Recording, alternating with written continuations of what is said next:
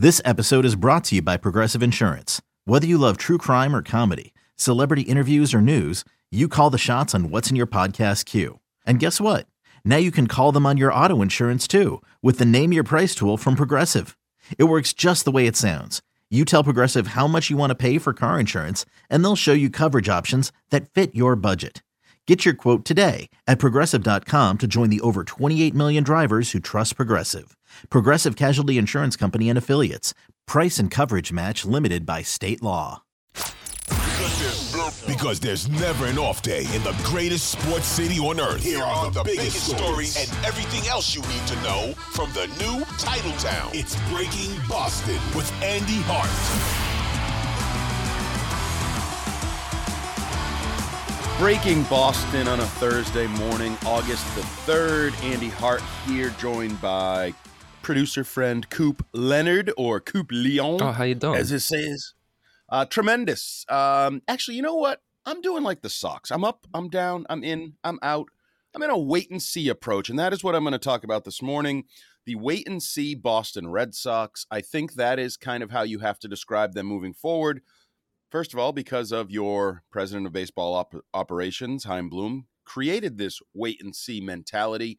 Wait and see how we react to the trade deadline. Well, the Red Sox go out and beat the Mariners. Wait and see how the Red Sox react to, excuse me, Chaim Bloom addressing the clubhouse. Well, they go out and they lose to the Mariners. Red Sox are still one game up on the Yankees for last place in the AL East, which is always my important measuring stick. Um, now, two and a half games out of the wild card, but you do have those Blue Jays games on the horizon, a Blue Jays teams that they are 7 and 0 against.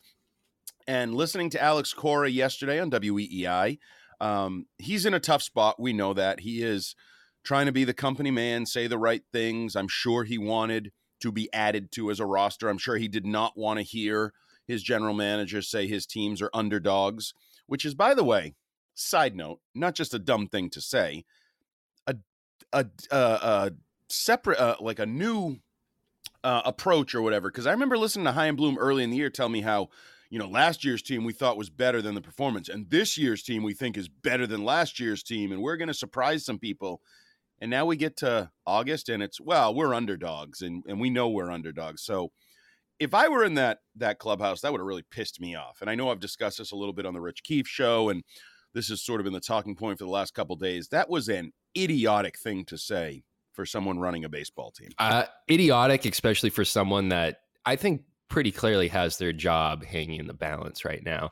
I know that like everyone here talks about like, and I I think we fluff that up a little bit more than what ownership looks at because I think ownership is probably the one giving him that underdog company line because they want to make sure seats are still getting uh sold at Fenway Park for the rest of the season. Like I think John Henry and Sam Kennedy, they look at selling as losing revenue down the road to the rest of the season. And that's just the mantra that they want to stay away from. And so maybe that's kind of the ethics that Chaim puts into how he tackles the trade deadline when they clearly sees that the team is not going to win. Telling your the team that just had one of the hottest months of July in quite a while that they are underdogs is kind of a slap in the face, in my opinion, because this is a team that right now is about five to 10 games above pace of what Vegas was saying that they were going to do at the beginning of the season. I believe 76 and a half was about the line that everyone was trying to set. Yep. Right now, I think they're on pace for 82, 84. So it, it that's not underdog mentality. That's a team that is competitive and was a move or two away from being actual contenders. That's not to say they aren't contenders right now, but I would imagine if you're calling a team an underdog as an executive, you're doing everything you can to make sure that they're above underdogs when you have that possibility.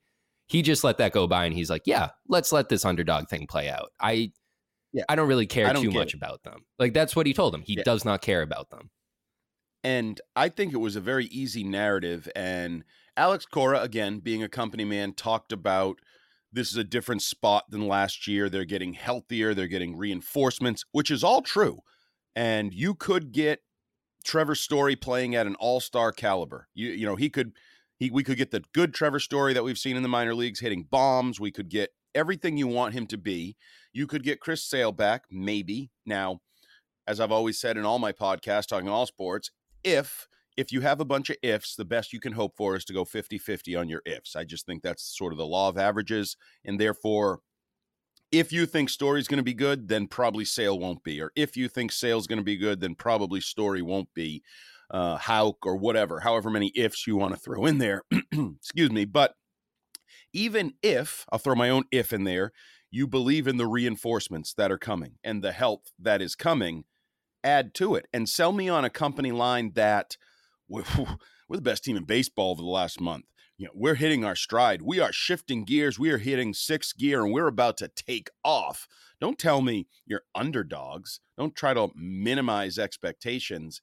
And, you know, you may be right. Maybe that's for them to sort of try to manipulate the market in terms of business. I don't know. I don't love the business model because this is a baseball team that going into the trade deadline, I had to hear, well, they're they're five million below the the spending threshold, and they don't want to cross that. Wait a minute.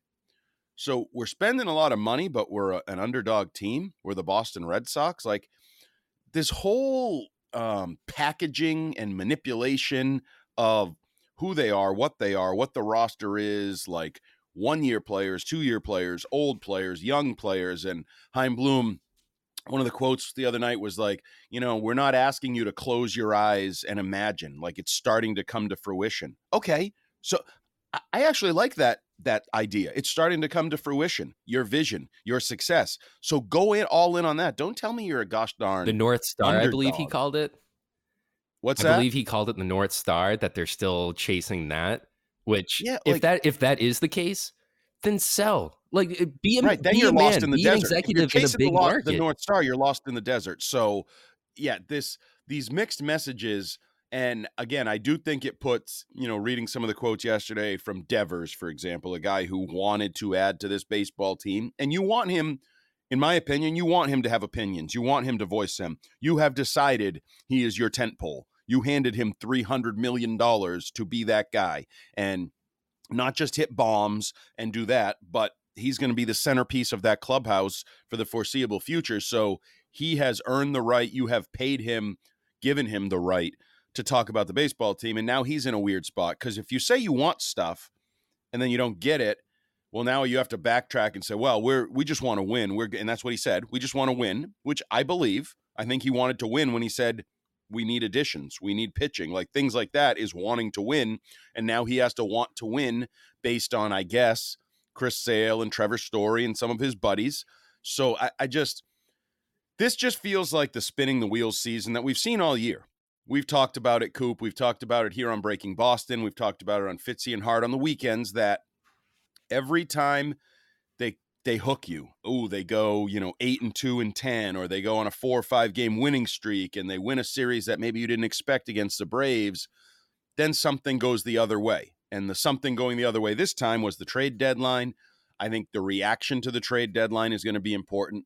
Um, maybe this is a media concoction of how we observe how teams deal with whatever their organization does at the trade deadline. We've seen it I think I'm going to hold you up right? there. I don't think it's a media concoction at this point. I think they're. Do you think it's real? No, I think it's just a product of them being so, I don't know, vague with what they want to do. It's been three straight seasons where it's kind of like even in 2021 yep. when they did, they were able to do something when Chaim Bloom actually did pull the trigger. It wasn't a major trigger. Schwarber, I mean, no disrespect to the guy, he's a great player, but he's not like the premier player player in the league he used that moment to kind of cement himself as something that is legit in the yep. league. But that's three straight seasons now where you've kind of gone into the deadline and you're like, we don't really know if this guy is committed to this team this season. And that's kind of become the trouble of like, we don't know what Chaim Bloom actually wants. Like, we all know he wants to build for the future and build something that's sustainable, but he's not coming out and saying that, which is the most frustrating part. So it kind of leaves us to put the puzzle pieces together.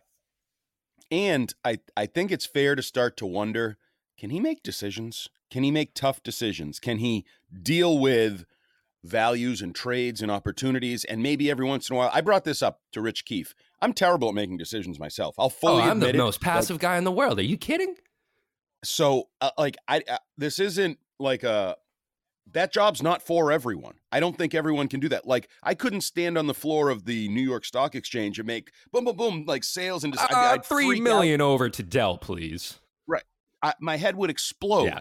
So it's not for me. Like a man's got to know his strengths, know his weaknesses. But I have begun to wonder if Chaim Bloom is capable of making tough decisions. And the comparisons have crept up here between Bill Belichick and Chaim Bloom and value, and maybe he puts like a, a hard and fast value on something and he's not going to alter from that, even if the market makes it clear that they don't agree with his evaluation or valuation.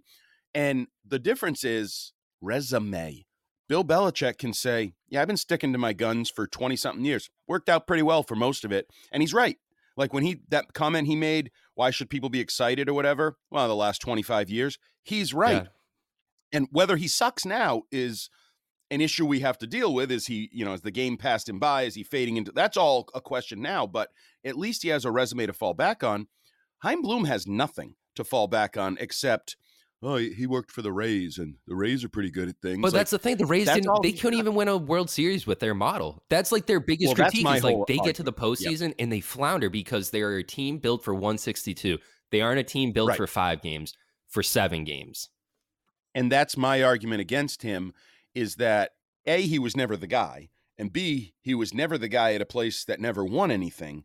And now the, this transformation to Boston – I think it's legitimate to question, and this isn't personal. This is legitimately can he make tough decisions at the deadline with the team, the season, hope on the line, those types of things. And I think you have to question it because even the Schwarber, so he was hurt. You acquired a, an injured asset, asset, a depreciated asset that actually worked. Yep. And um, who was what's his name? Uh, Hosmer was like a freebie, basically. Like the the it was like a opportunity fell in their laps financially that he like, oh, that's too good to pass up.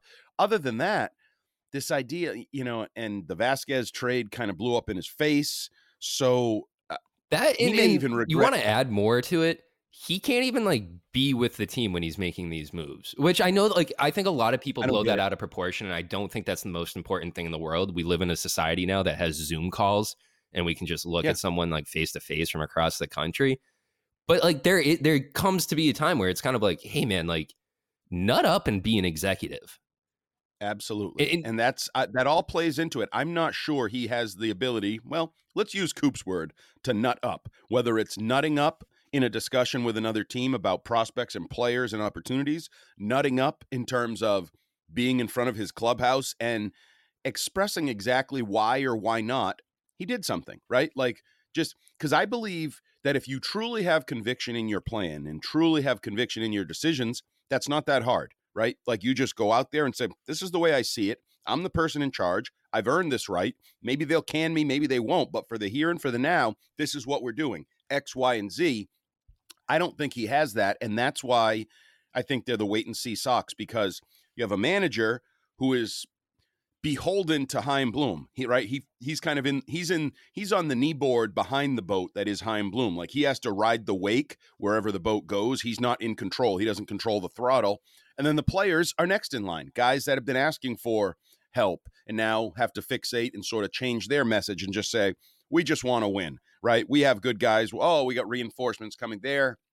They all have to react to Chaim Bloom's inactivity. And I think that's a tough spot to be when you're kind of all going in different directions and trying to figure out, you know, how to pull. It's like three ropes. I do believe all three ropes want to go in the same direction. Like they all want to win. I think Chaim Bloom. I think that's pretty. When you get to that level of baseball, I, I think everyone wants to win. It's just getting on the yes, same page. But what works better, three ropes or just one rope perfectly in the right direction? And I'm guessing scientists would tell me one rope in the right direction with vectors and, and all that crap together. I'm just spitballing here, physics on here. But so that's why I'm deeming them August 3rd, the wait and see Sox. Post trade deadline, they win. Post trade deadline discussion with Chaim Bloom, they lose. Where do they go next? One and one, or maybe they're just an average 500 baseball team who should probably end up 81 and 81 and will be battling the Yankees for last place in the AL East all summer and early fall long. For Coop Leonard, I'm Jumbo Hart. This is Breaking Boston each and every morning. We talk about the new news, as I like to say, which means it's just news. You don't need the word new on it. Uh, and the storylines of the day Patriots training camp is full speed ahead. That's someplace where decisions will and are being made by someone with a track record in Bill Belichick. Ed Lee, URI's own. Sorry you were cut. We'll see if you come back. One open roster spot, and your Boston Red Sox. Wait and see. Will they be good? Wait and see. Are they going to go in the tank? Wait and see if Breaking Boston talks about it, because we will each and every morning as the Red Sox flounder toward the fall? Question mark.